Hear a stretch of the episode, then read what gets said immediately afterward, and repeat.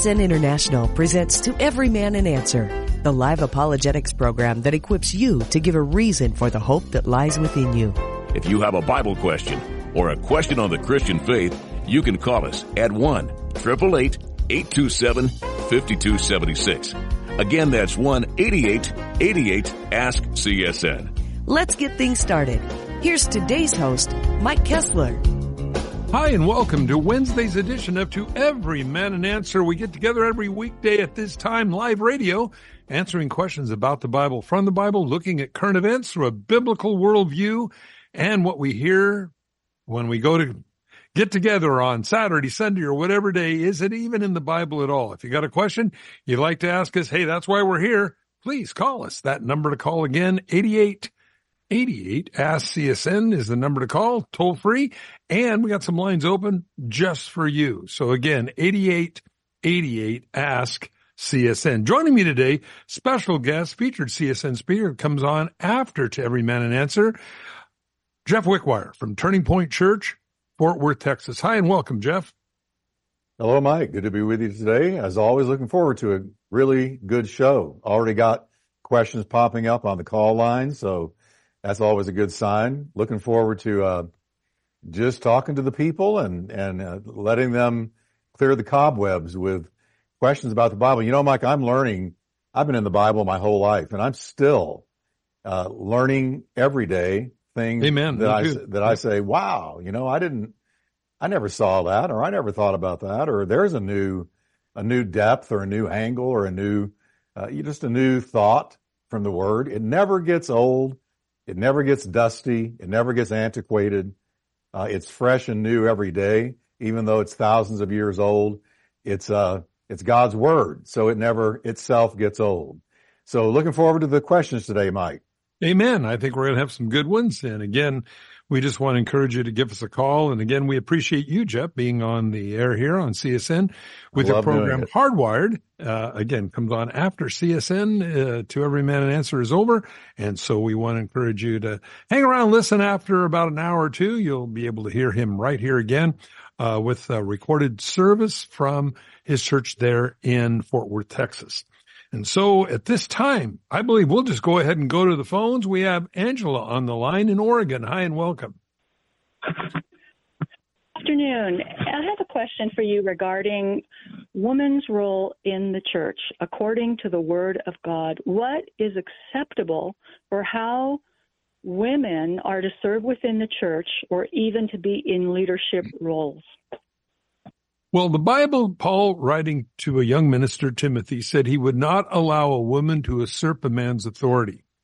Now that does not mean a woman doesn't have any right or position in church. And I believe uh, a woman under a man's authority has a lot of freedom to do many things. And I thank God for the uh, women missionaries that are out in the mission field right now that were sent out by their church.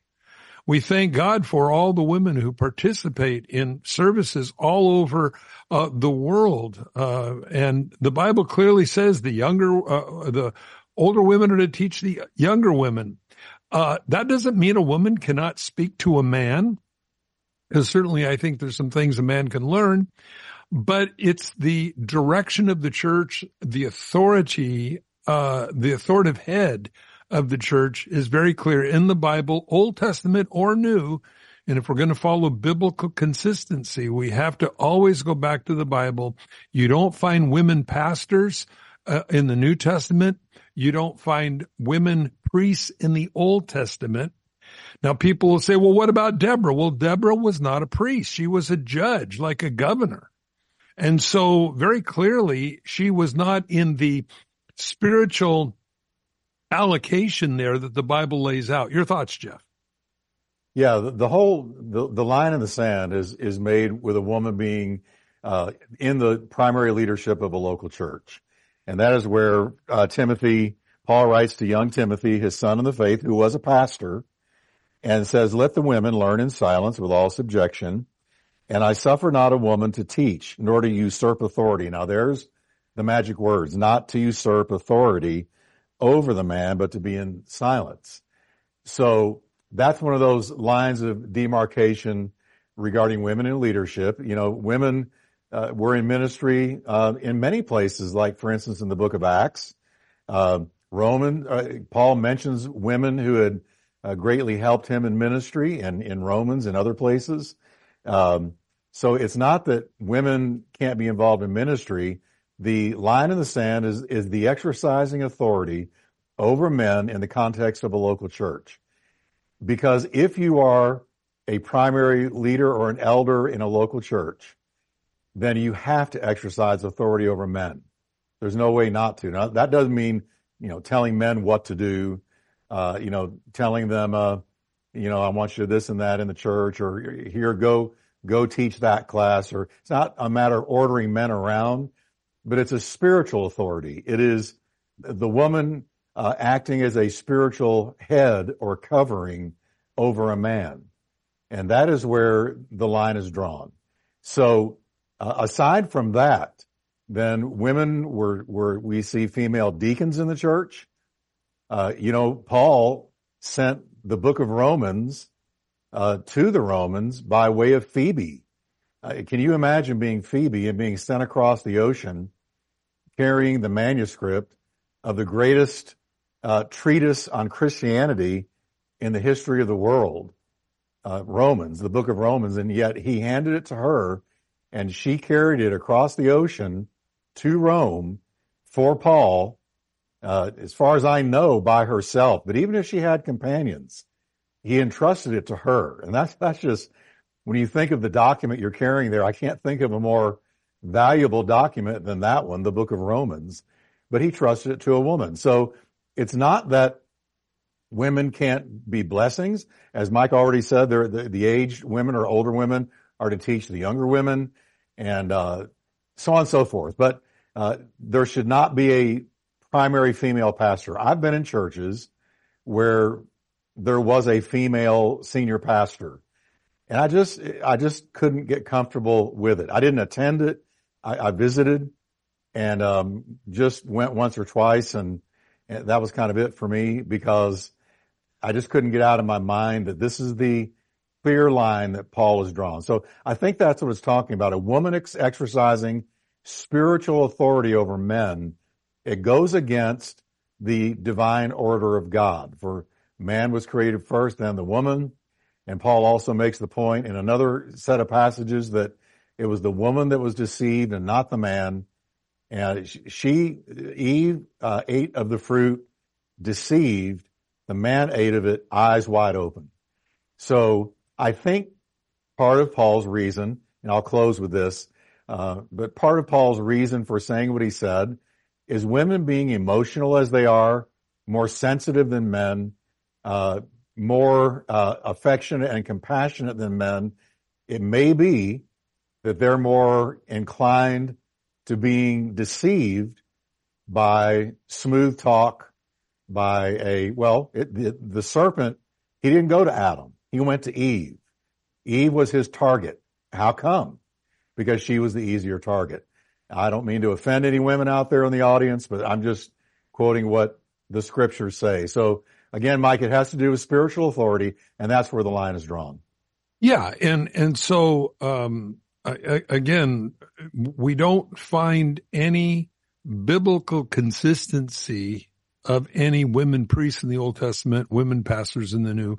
So I, I think if that was going to be an issue. Now, again, I believe the reason Paul cites that, what you just quoted there, Jeff, about it was the woman who was deceived, the man willfully did it, uh, is that it's not talking about a cultural issue people oftentimes will say, well, that's the way it was back in the days of Rome or uh, in our world even 200 years ago. But that's not what Paul says. He's saying that it is the difference between a man and a woman and the composite makeup that this is why the woman was deceived over the man. And so that's why he did not and does didn't allow a woman uh, to usurp the authority over a man and and to be in the position of a senior lead pastor. I believe that's very, very consistent with all of scripture. And so I hope that helps.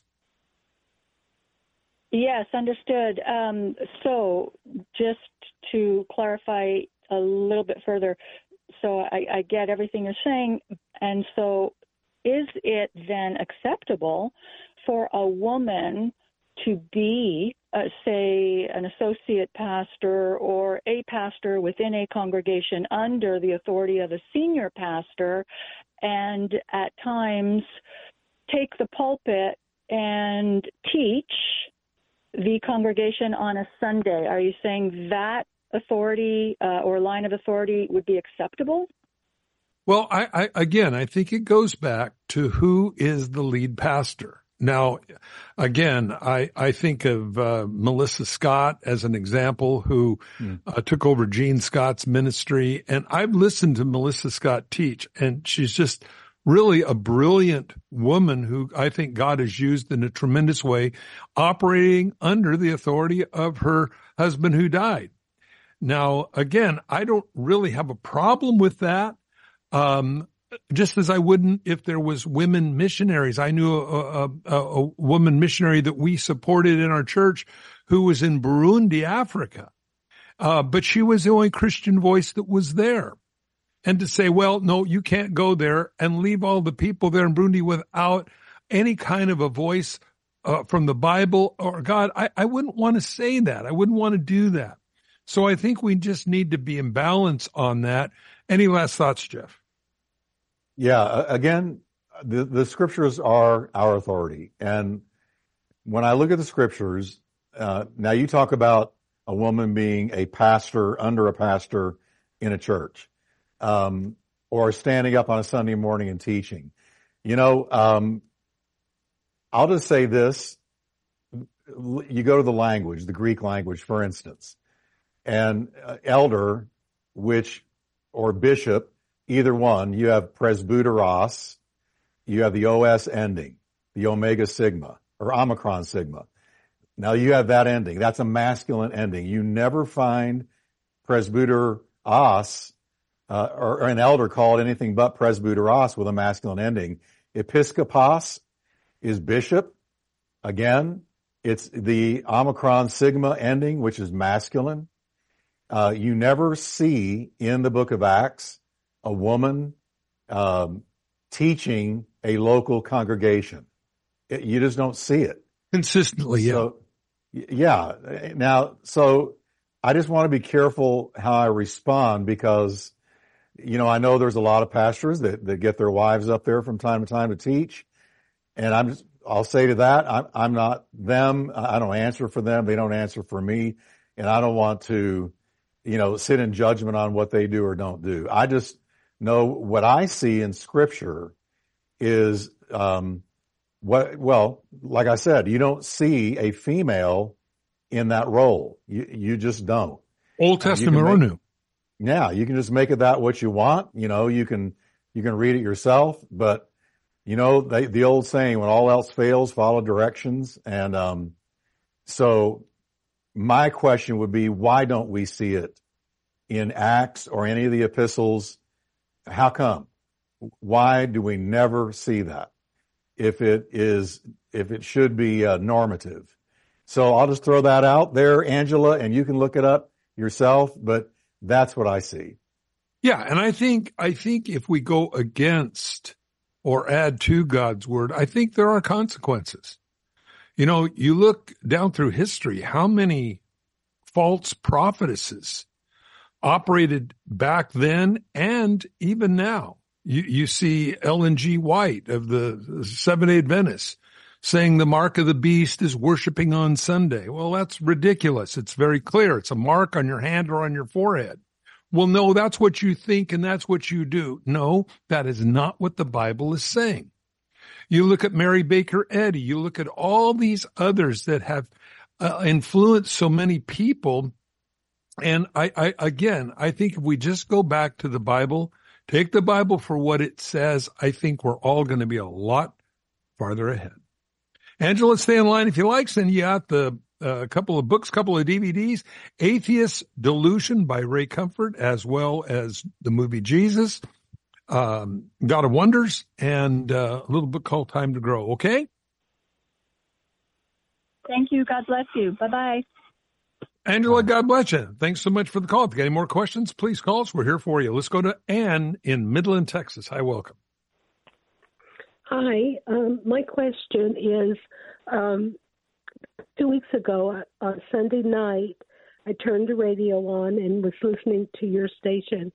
And the pastor that was on, who I did, never did get, he said that Jacob had two wives, no, four wives.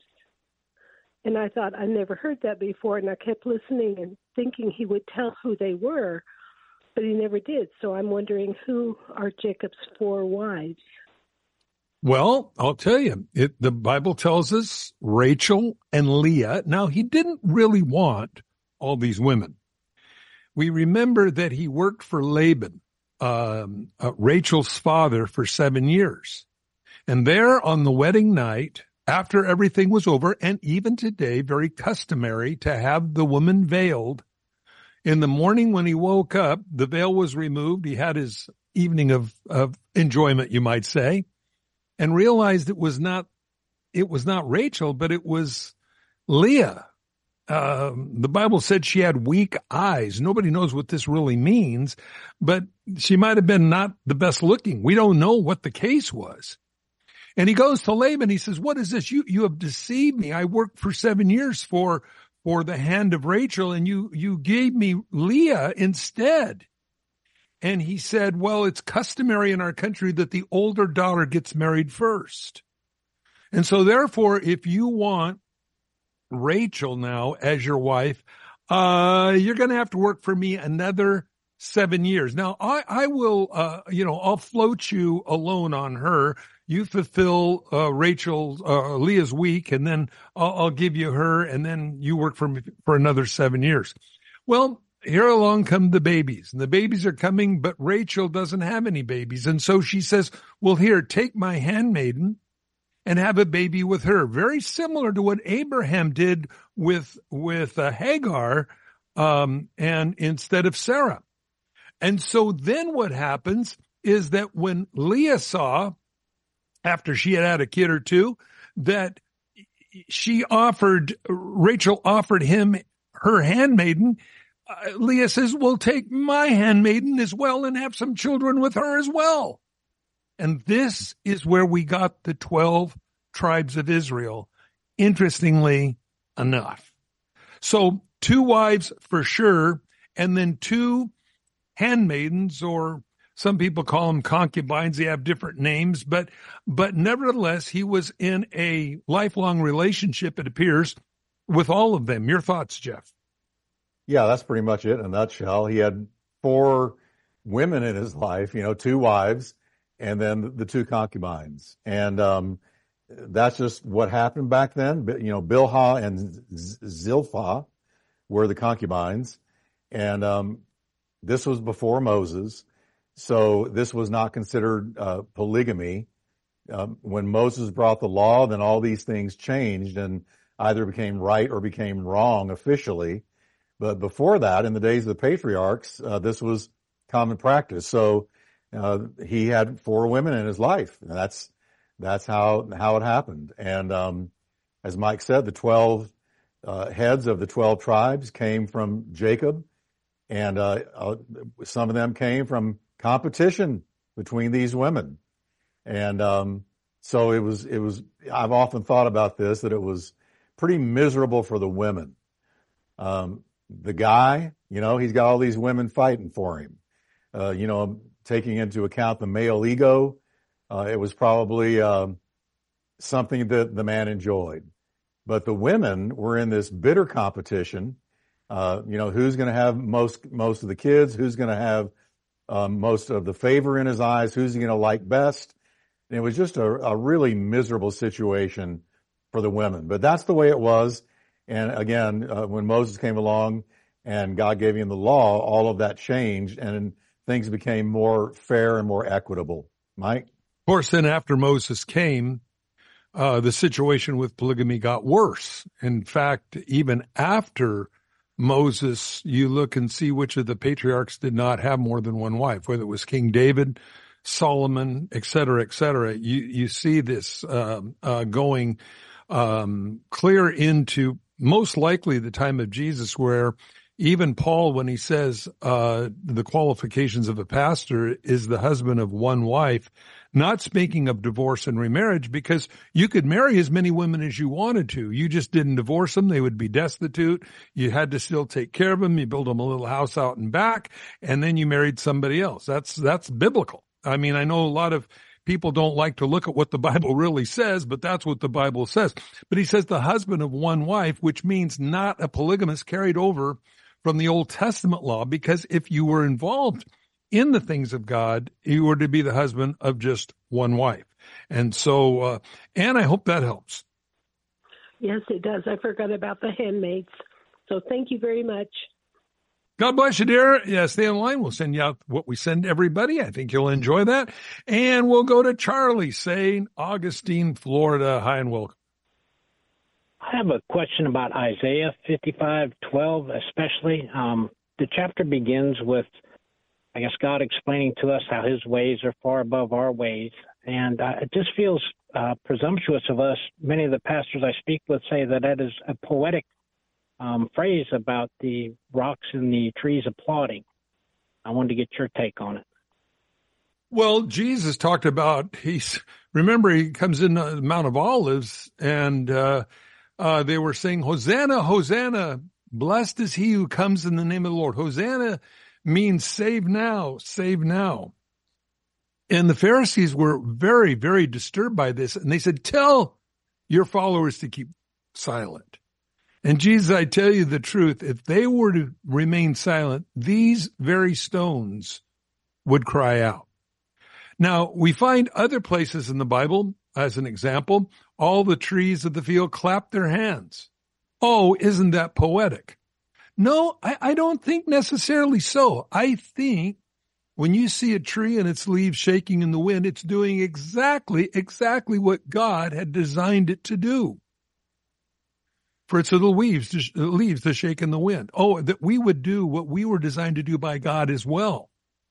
And so I believe that, that really when we look at this, um, I don't believe it is impossible for uh, what Jesus said to have happened because I believe exactly as Jesus said, if the, these would remain quiet, these stones would cry out. In fact, honestly, if you ever, anybody listening, if you ever have a chance to go to Israel, as you're there, on the Mount of Olives descending into the city of Jerusalem down the hill, there's all these rocks. There's rocks everywhere. And always, I always pick up a handful of them and put them in my pocket because these are the stones that didn't cry out. Uh, probably the best free souvenir you can get in Israel is those stones along the path going into Jerusalem from the Mount of Olives. Your thoughts? Yeah, and, and Charlie, some some commentators would say this is prophetic imagery. Um, it, it's just uh, Isaiah is one of the most beautiful of the prophetic writers. Uh, he was. It's hard to believe that he died being sawn in half. He did. That's the way he was killed. Uh, because uh, you take Isaiah, Jeremiah, Ezekiel, Daniel, and to me, Isaiah is one of the most beautiful of the writers. Uh, and it is. He, he writes uh, poetically in the sense that it flows. It's it's just this beautiful, he, you know, and of course it's the Holy Ghost moving through him too.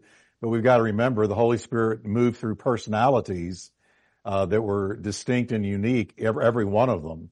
So uh, some commentators would say he's using uh, poetic, prophetic imagery to make a point, um, and, and that is the extreme joy that comes from salvation. You'll go out with joy, be led forth with peace, and it will seem like you'll have such joy that it will seem like the mountains and the hills are breaking forth into singing right along with you. The whole world looks happier. You know, I was saved in juvenile home when I was 16.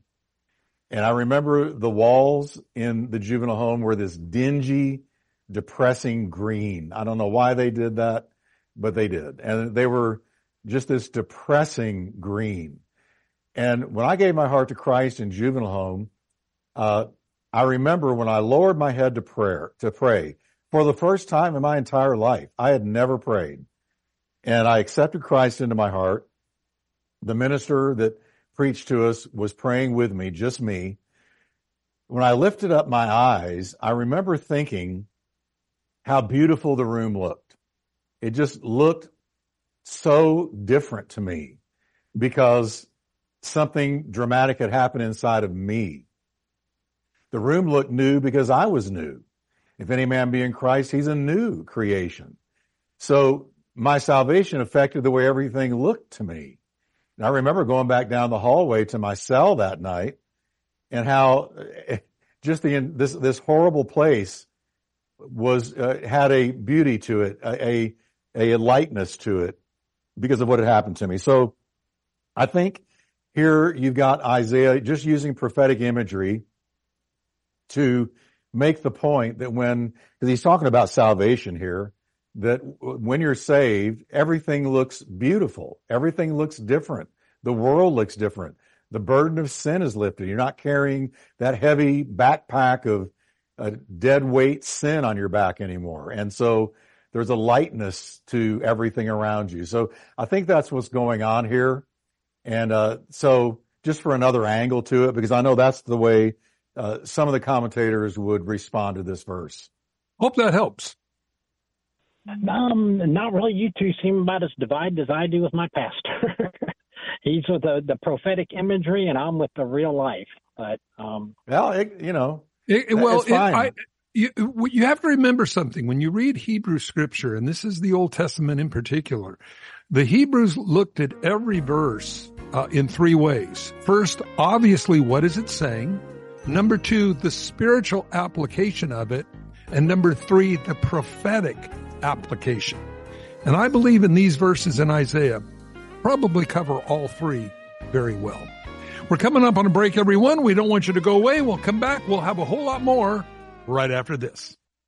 After taking the morning after pill, this mom immediately felt sick and nauseous as she tried to end her pregnancy. While searching for medical care, she found a preborn network clinic where she hoped to rule out that she was pregnant. I had an ultrasound done right then and there. After hearing the baby's heartbeat, I instantly thanked God and said, may your will be done, Lord. I'm seven months pregnant now. I thank God every day for my little miracle. Preborn is the largest provider of free ultrasounds in the country, introducing moms to the life growing inside of them and sharing the gospel in action. When a mother meets her baby on ultrasound and hears their heartbeat, she will choose life 80% of the time. And Preborn doesn't stop there. They offer mothers maternity clothes, doctor visits, and and the help they need to choose life. To learn how you can help rescue a baby's life, go to preborn.com. That's preborn.com or call 855-668-BABY. That's 855-668-B-A-B-Y. All gifts are tax deductible. You know, these days, so refreshing to get some good news about how to pay for health care, especially if you're 65 or older, you know just how brutal costs can be. Well, Medi-Share now has a new option for you. It's called Medi-Share 65 Plus. And Medi-Share is a community of Christians who share each other's healthcare bills. And it really is a community too. People encourage and pray for each other. If you've got Medicare parts A and B, Medi-Share 65 Plus fills in those gaps where Medicare stops.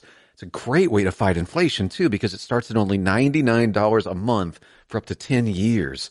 And it's easy. You can use any Medicare approved doctor or get 24 7 telehealth access prescription savings, dental and vision savings, just very worth looking into. Medi-Share 65 Plus is taking applications now. And if you call with the promo code SHARE before January 31st, your second month will be free. Call 833-90-SHARE. That's 833-90-S-H-A-R-E. 833-90-SHARE.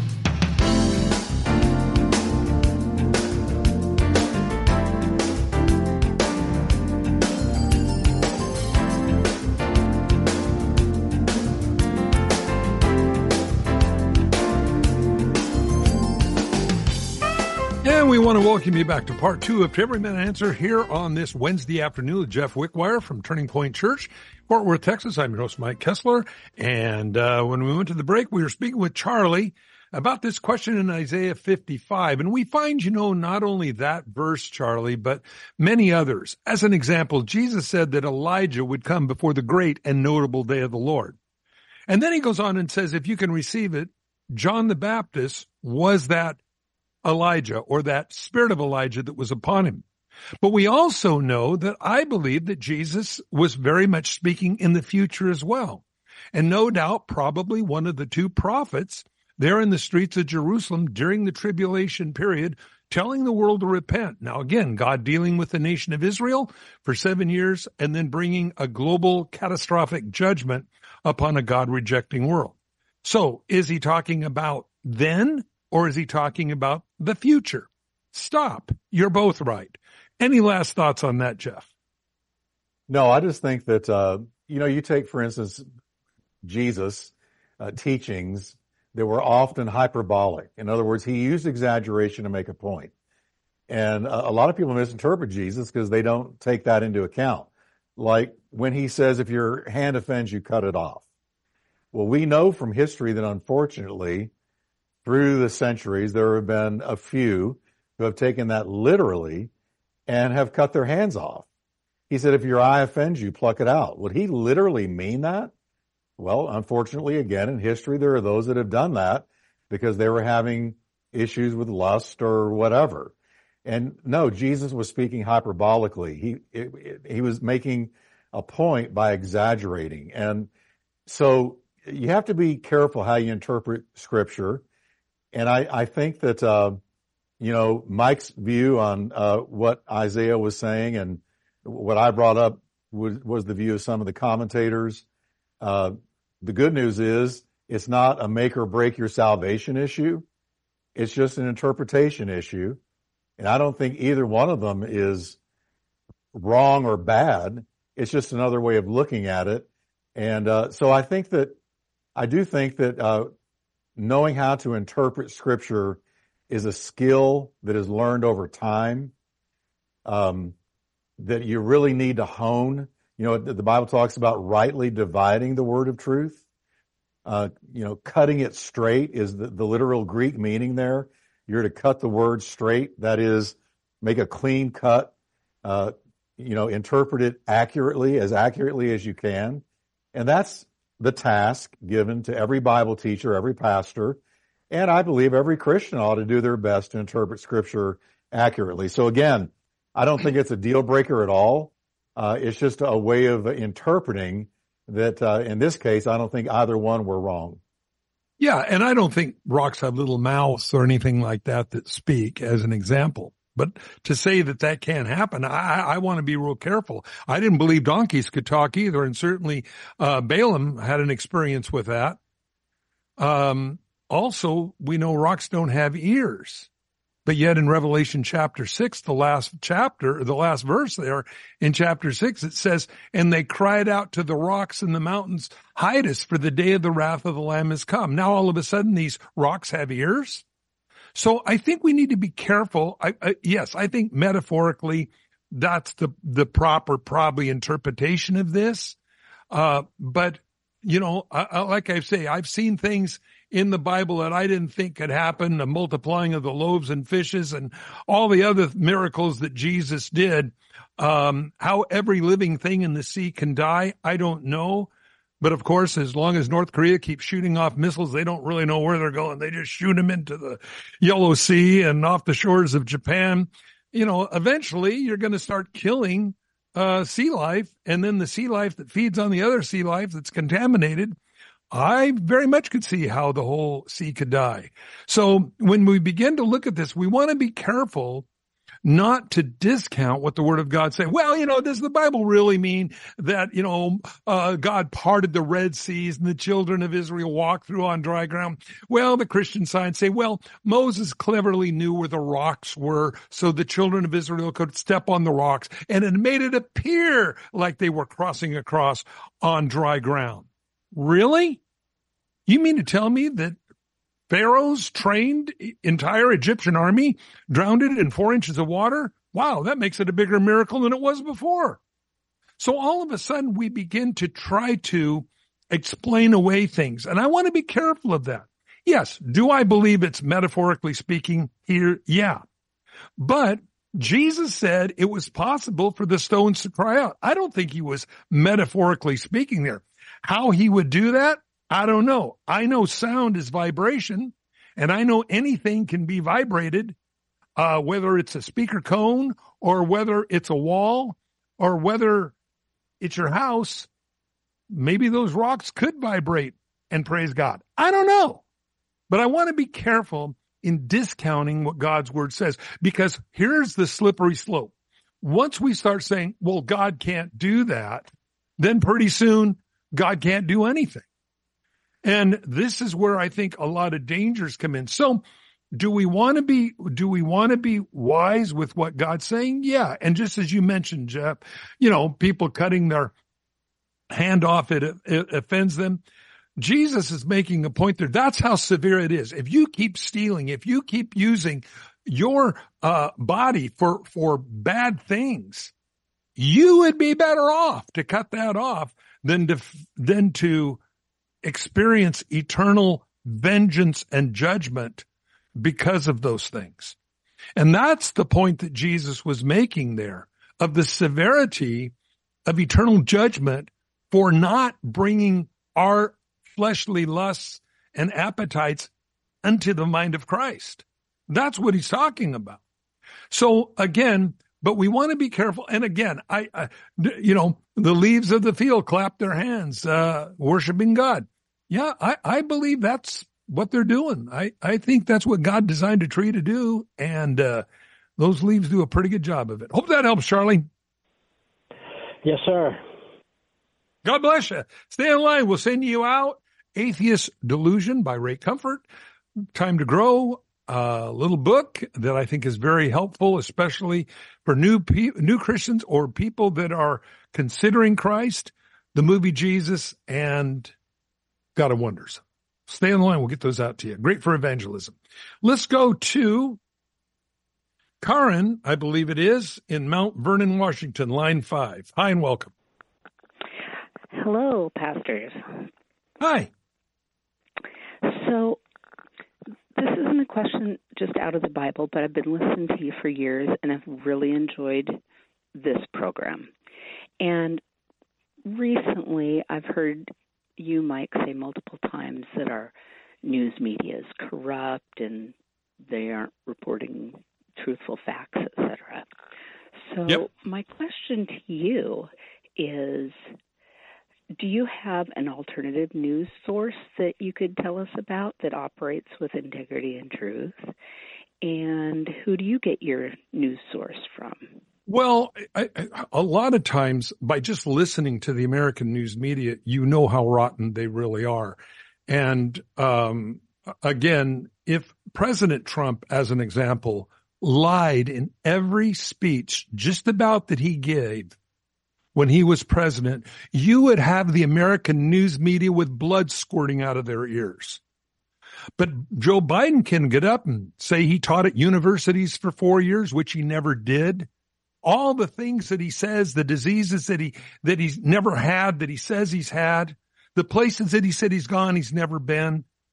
Uh, they would, they would have went ballistic on Trump. They go ballistic on Trump over anything. They twist it into something else. So it's really not news reporting. It's advocacy journalism. And you don't have to take my word for it. Remember the story about cocaine in the White House? And then magically the story disappeared.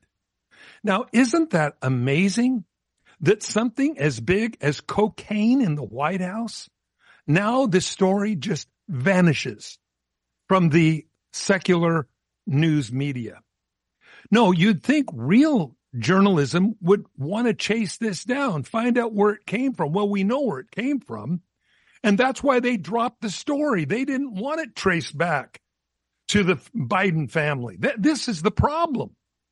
But they don't tell you the truth. And so what it is then, it's not news, it's advocacy journalism. So first of all, I, I, I by just logic, you can dismiss the American news media as liars. And they are. And, and no offense to liars, because I believe the American news media is much worse. And I believe they're part of the one world order to collapse America. To not have every night forefront this illegal invasion that's happening. Do you realize everyone what that's going to do to America in a few years? decimating American culture. Do you realize that they say that France, Paris, France, bonjour, will be completely Muslim by the year 2040. They will control because they will be the majority and they will vote in all Muslim leadership and presidents and all those things. France is gone in 16 years. Now, I'm not, that's a matter of fact. Now, what's going to happen to America? Well, same thing. When this group of people have a group of kids and maybe one, America's gone. You see, they're not required to learn American history. Blanket amnesty, you hear, so they can all vote in the next election. This is an overthrow of your government and no one seems to care about it. And the American news media lies to everybody and doesn't put this story in the front. But if you're part of the one world order and part of wanting America to collapse, which they are, you're going to turn the other way and report on the dolphins off the coast of California. And this is what's happening everywhere. Now, again, this southern border issue that we talked about earlier with with Governor Abbott down in Texas, where you have not 10 coming across the border, you have hundreds of thousands of people coming across the border. Our infrastructure in the United States can't handle that. I remember in Twin Falls a few years ago, kids graduating from high school. You could go down on the President streets, nice, not bad neighborhood, but you could buy a house for $30,000, $40,000 if you wanted to get married, start a family. Yeah, you could do that. Oh, friends, not anymore because you've got about 80 million illegal people living in your country right now. Now, the government will, uh, will own up to, uh, uh, you know, 30 million, but they've never told us the truth ever anyway. So now, never will. Never will. So now you've got, you've got you can only put so many straws in a pop bottle and then the pop bottle goes dry. Friends, this is what's going to happen to the United States and very soon. Because the United States, you cannot keep giving everybody social security money to people, aliens who never work for it. This is what's happening. But meanwhile, the printing presses just keep running. We keep going farther and farther into debt till there's going to be a massive financial collapse in the United States in which our borders are overran. Everything is lawless. I read a story about In-N-Out Burger, great place to eat. Personally, I, I love eating there. And they close, they're closing Oakland, California's In-N-Out Burger. The crime is so high, it mm-hmm. is unsafe for the employees in In-N-Out Burger to work there, and they're mm-hmm. closing the store. First time in 75 years it has ever happened. Now, they just said, well, maybe we ought to do something about crime, the mayor said. But when you have these Democrat controlled uh, municipalities soft on crime, well, our government's soft on crime. When you have millions, tens of millions of people breaking the law into your country, living off all of our work, our resources, our taxes, and they continue to do this. And then, as an example, in your state, uh, they're Jeff, uh, Governor Abbott saying we're going to put up razor wire. And they say, no, you got to take it down. You got to let these people keep pouring in. And you see the pictures of these people that are, are uh, 300 yards wide as far as you can see trying to break into America. Mm-hmm. Listen, we're being invaded, everyone. And you have an administration right now in the White House that are traitors. And I don't mean kind of traitors. They're overthrowing your government, just as Nikita Khrushchev said in 1957, we will bury you. And he said without ever firing a shot. Friends, this is exactly what's happened. These people have worked themselves into these high ranking places, whether it be in the seminaries, schools, government, sheriff's office, law enforcement. They're everywhere. And strategically, this is where they focused. And so we're done. We're done. And so this is why. And the only reason, Karen, I even mention this is not to terrify people and, oh, what are we going to do and bite our nails? To tell you how late the hour is. Work for the night is coming. Be about your father's business. What you can do for God today, do for God because we may not be here tomorrow. We don't know what's going to happen in the future. The Bible doesn't. And what I mean by when it's going to happen, we know it's going to happen. Revelation tells us. But the thing is, work for the night is coming when no one can work. But the American news media, going back to your question, is completely corrupt. They won't report on the stories that are overthrowing your nation, but they'll report on every other stupid thing or what is in the news, they'll twist it. Isn't it interesting that they uh, was frontline? Tr- Donald Trump has top secret documents in his in his Mar-a-Lago home. Well, as the president, he was legal to have that. But then they found top secret documents in Joe Biden's house when he was vice president, which he legally did not have a right to have. In his well, garage was, next to his Corvette. Yeah. And that was, was all swept under, yeah, that was swept under the carpet. You didn't hear any more about that. Uh, but they still bring this thing up of Donald Trump's top secret documents, which legally he had a right to have. You see, this is the rottenness of our American news media. So where do I go? Well, I think there's a few um, places out there. I personally like uh, One America. I think they're good. I think Newsmax is good. I think uh, Fox sometimes is good, but um, One America I, I really like. Newsmax I really like. Um, your thoughts, Jeff? Yeah, I would say, Karen, uh, quickly that um, when it comes to finding a good source, you develop a sense. A t- the Bible in Hebrews talks about uh, exercising your senses to discern between good and evil. After a while, you can smell a fish in these stories. And uh, I tend to gravitate to stories that have uh, documented quotes that you can track down and verify. You can actually find out if what they're saying is true statistically or factually. You can find out. So I, I tend to gravitate to stories like that. And I'm, I, am i am just, uh, I read with my discernment antenna way up and, and whoever I listen to, whoever I read, um, I, I sift through it and I see if it, if it's, if it smacks true, if it smells, tastes true, if it's, if it rings true. And, uh, so it's it's really these days, unfortunately, we're having to, to develop um, a keener sense of uh, uh, just mining a story to see if if it's probably true or not, because so many people are out there lying to the masses. You know, I, will I'll give it back to you, Mike, after this one quote. But no, Alexander, Sol- I mean, Alexander Solzhenitsyn said this, and boy, if this was if it was true for him, this is so true for us. Speaking of his government, the, the Russian government that was corrupt and communist, here's what he said. We know they are lying. They know they are lying. They know that we know they are lying. We know that they know that we know they are lying. And still they continue to lie. That's where we are.